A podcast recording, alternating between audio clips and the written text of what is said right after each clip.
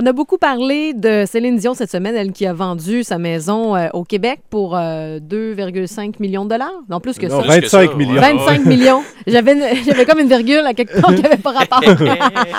et euh, elle a partagé des euh, vidéos, des photos euh, sur les réseaux sociaux récemment et avec certains médias euh, de son retour en studio. Euh, Céline Dion, qui un mois après le décès de son mari René Angélil, est de retour en studio Ah avec un oui. producteur pour enregistrer des chansons. Parce que oui, il y a un album euh, qui est prévu. euh, sortie qui est prévue quand même euh, au cours des prochains mois. Il faut travailler dessus. Alors, euh, c'est quand même un album où elle fait des collaborations, album francophone en grande majorité avec Jean-Jacques Goldman et Grand Corps Malade qui va Oh, également wow. collaborer avec Céline Dion. Donc, euh, j'ai vraiment hâte de voir qu'est-ce que ça va donner comme euh, résultat.